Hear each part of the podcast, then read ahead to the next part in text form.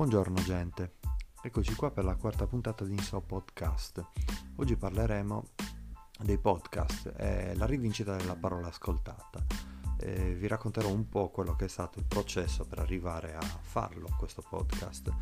E un po' di consigli, un po' di suggerimenti, ovviamente dalla mia scarsissima esperienza, però oh, con il consiglio di buttarvi e, e provare anche voi perché comunque è veramente molto gratificante e molto interessante come strumento. E ehm, io perché l'ho fatto? Perché era da un paio d'anni che mi frullava l'idea di provare a creare un podcast, ma per vari motivi avevo sempre rimandato. Eh, ho sempre avuto una enorme passione per la radio, che è il mio strumento di compagnia e informazione quotidiana. Eh, è uno strumento che u- utilizzo da, da fin quando ero veramente in fasce. I miei genitori eh, lo usavano per eh, tranquillizzarmi, cioè, mi sistemavano la radio per dormire, per stare tranquillo, e poi man mano crescendo l'ho usata per ridere, per ballare e poi mm, ancora, ancora di più come sottofondo per qualunque altro tipo di attività, eh, per lo studio, per la lettura, per la doccia, per i viaggi, fino a proprio alla buonanotte che ascolto qualche podcast oppure qualche trasmissione notturna eh, e con uno sleep poi mi addormento. È stato il principale strumento di conoscenza anche perché tanti anni fa, a parte i libri, a parte la tv che però era limitata a pochi canali, eh, adesso la, la, la disponibilità è enorme, ma prima c'erano giusto i libri, la radio e un po' di canali tv per poter acquisire conoscenza eh, e quindi la radio è un formidabile strumento ovviamente di conoscenza musicale ma anche di, di tante trasmissioni che mi hanno aperto veramente mondi interi quindi eh, per, per farmeli anche sognare. Quindi tantissimo iniziamo con tantissimo Radio Pride come piacerebbe a Rosa Polacco della città di Radio 3 e, ehm, e, quindi questo strumento come il podcast mi è sembrato il coronamento di un sogno, forse abbastanza un po' infantile, però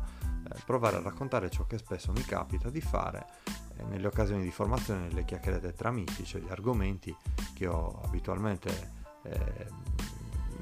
utilizzo per appunto l'attività di formazione oppure per le discussioni eh, con eh, gli amici riguardo il digitale, riguardo il turismo e la cultura, riguardo anche la mia vita eh, incastonata in questa mia isola eh, paradiso barra prigione, eh, quindi temi che amo e che con piacere poi provo ad affrontare spesso sul blog e in particolare poi anche sui social e, poi ovviamente mi, mi, piace discutere anche eh, insomma, dei, dei, dei, social, di ciò che è poi tutta la, la, la dinamica delle persone che li utilizzano e che, e che, ci, e che ci, gravitano intorno. E c'è una, una, persona a cui devo diciamo, questa, questa spinta eh, per testare, per sperimentare i podcast ed è Antonio Pavolini di cui vi ho già parlato. E c'è un momento in particolare che che, che ricordo con, con, piacere che due anni fa all'Interfestival di Pisa eh, ho incontrato Antonio Pavolini e Giovanni Bocciartieri eh, in un bar e lui ha tirato fuori il suo registratore Tascam eh, con il quale registra tantissime conversazioni eh, che poi mette in podcast. E mi incuriosì molto e mi fece venire il desiderio di avere anche io una voce oltre eh, la, la, la, presenza diciamo scritta eh, o per immagini sui social, quindi questo desiderio di, di, di, mettere appunto un suono anche oltre la presenza forse anche imponente online. E quindi mi sono un po' informato, ho letto un po' in giro strumenti, piattaforme, mi ero orientato su due Anchor e, e Spreaker. E, ehm, che mi sembravano le più semplici e poi mh, mm, ho letto qualche tutorial online, ve ne consiglio uno ottimo di Italian Hindi eh, che spiega anche un po' come, come, fare proprio per i principianti, e, mh, mm, dove nasce subito il primo problema che è l'acquisto del microfono per capire come appunto scegliere un microfono eh, eh, ci sono milioni di, di, alternative, ovviamente io non sapendo poi se questa potrà essere veramente una strada che mi sarà congeniale e non volendo buttare via soldi inutilmente con microfoni da, da, da studio di registrazione professionale, ho acquistato un economico microfono della cinese, insomma Yanmai SF777 a condensatore, un microfono USB quindi che attacchi in 5 minuti è già riconosciuto plug and play da, da qualunque computer o anche eh, cellulare se avete ovviamente l'adattatore. Eh, il software che ho installato per registrare era, è il famoso e gratuito Audacity che permette di registrare anche in momenti diversi, quindi di poter registrare in, in fasi diverse, quindi fermare, andare in pausa, tagliare pezzi che non servono, regolare volumi, aggiungere anche effetti, miscelare i suoni, aggiungerci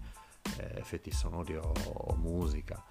Ehm, l'unico problema è che usando il Mac, un MacBook, eh, ho avuto difficoltà a fargli riconoscere il microfono per un limite del sistema operativo, ma sempre grazie a degli tutorial di, eh, dei forum proprio di Audacity eh, ho trovato la soluzione facendo partire appunto dall'app terminale, eseguendo uno script, c'è tutto comunque su, su, sul sito, lo trovate. Eh, alcuni di questi elementi li trovate in un post che ho, ho fatto sul blog, quindi mm, potete trovare anche i link eh, di tutto ciò di cui sto parlando adesso. Eh, quindi dopo aver diciamo, creato le condizioni di infrastruttura mi sono quindi messo in una stanzetta e ho iniziato a provare a registrare settando volumi, riascoltandomi, tagliando pezzi. Eh, divertentissimo eh, scegliere la, eh, cosa dire ovviamente è la cosa più difficile come sempre è un po' la sindrome da pagina bianca o da, tu, o da post bianco anche eh, nella, nel, nel, podcast ovviamente dici vabbè ma mm, sono di fronte a un microfono cosa dico io ho risolto abbastanza in fretta perché in questi anni ho scritto veramente tanto e discusso tanto e quindi ho pensato di utilizzare i post come sceneggiatura per poi divagare che mi è sembrata appunto una soluzione naturale, quindi insomma un'interaiatura di argomenti eh, legati a, a, a, varie, a, vari temi che mi piacciono per, per poi appunto innestare alcune considerazioni più varie. Quindi eh, dopo aver concluso i primi 12 minuti avevo intenzione di non farlo troppo lungo né troppo corto perché comunque 5 minuti mi, lo trovo va bene come, come i titoli di Sky TG24 di, del giornale Radio Rai. Eh, mezz'ora diventa impegnativa a meno che non sia un qualcosa di veramente tipo una storia, una, un qualcosa di, di, insomma, che ha, ha bisogno di, di, eh, di, molte parole. Ho pensato di rimanere sotto il quarto d'ora e quindi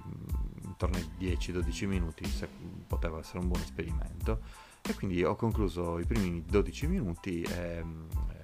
eh, eh, però la, la, voce, solo la voce non mi piaceva, preferivo, mm, immaginavo di metterci anche un sottofondo mu- musicale, quindi ho provato prima con GarageBand che è il software originale di, di Mac, eh, però non ero soddisfatto e poi era un po' complesso, cioè ci vedevo troppa perdita di, di tempo pensando anche ad altri podcast, non ho tanto tempo volevo qualcosa di più veloce, quindi ho provato a caricare gli audio su Spreaker e Anchor e ho trovato più immediato Anchor dove ho potuto anche aggiungere un sottofondo musicale in maniera molto semplice. Ho chiesto anche agli amici e loro hanno confermato la mia sensazione, Marta Basso, di cui vi ho già parlato, eh, appunto ha, ha, ha dato, mi ha diciamo, dato il consiglio di utilizzarlo. E quindi, quindi il 13 gennaio è nata questa cosa che non si sa bene cosa sia e quanto durerà, ma almeno l'ho fatto finalmente. E quindi ci sono state belle parole da parte degli amici, come e vabbè, anche un po' irridenti, tipo Gabriele Persi, ma hai una voce bellissima qui, hai usato un filtro Instagram spiritoso. Oppure Luca Corsato che mi ha detto appunto questo non è un nuovo podcast, ma una conferma che la persona è il messaggio Gianluigi prima che un account Twitter, un profilo social e uno spirito che ricerca il bene per sé e per il prossimo, un apostolo di umanità, vabbè, non esageriamo. E Vincenzo Cosenza, che è il Vincos famosissimo di, di Twitter, che eh, pensa addirittura di fare una puntata insieme, insomma, tanti varie altre cose, non devo, non devo incensarmi. E l'indomani andando in ufficio l'ho ascoltato a Spotify in macchina e, e mi sono sentito come un bambino felice, cioè una cosa veramente molto, molto strana. Ma al di là della tecnica e delle mie sensazioni personali, trovo che il podcast sia anche una delle più interessanti evoluzioni dei linguaggi social. Perché noto parecchia stanchezza nello stare in contesti social, i social tradizionali, Facebook, Twitter, dove l'informazione la devi con difficoltà andartela a cercare e spesso la devi anche verificare in prima persona,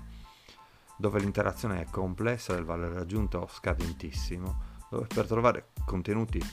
o persone interessanti si deve faticare come minatori alla ricerca di diamanti in una montagna di detriti. Ecco, il podcast, come alcuni aspetti di certi social, hanno una modalità di ascolto e poi eventualmente di interazione che poi può essere approfondita anche nelle piattaforme social, ma anche nel podcast stesso. E infatti molto interessante una funzione che permette di mandare messaggi vocali da 60 secondi. È stata Marta Basso a, a farmela testare, che possono poi essere inseriti in coda al podcast stesso, quindi una sorta di post approfondimento con domande e risposte dalle grandi potenzialità. Ci vedo parecchie potenzialità.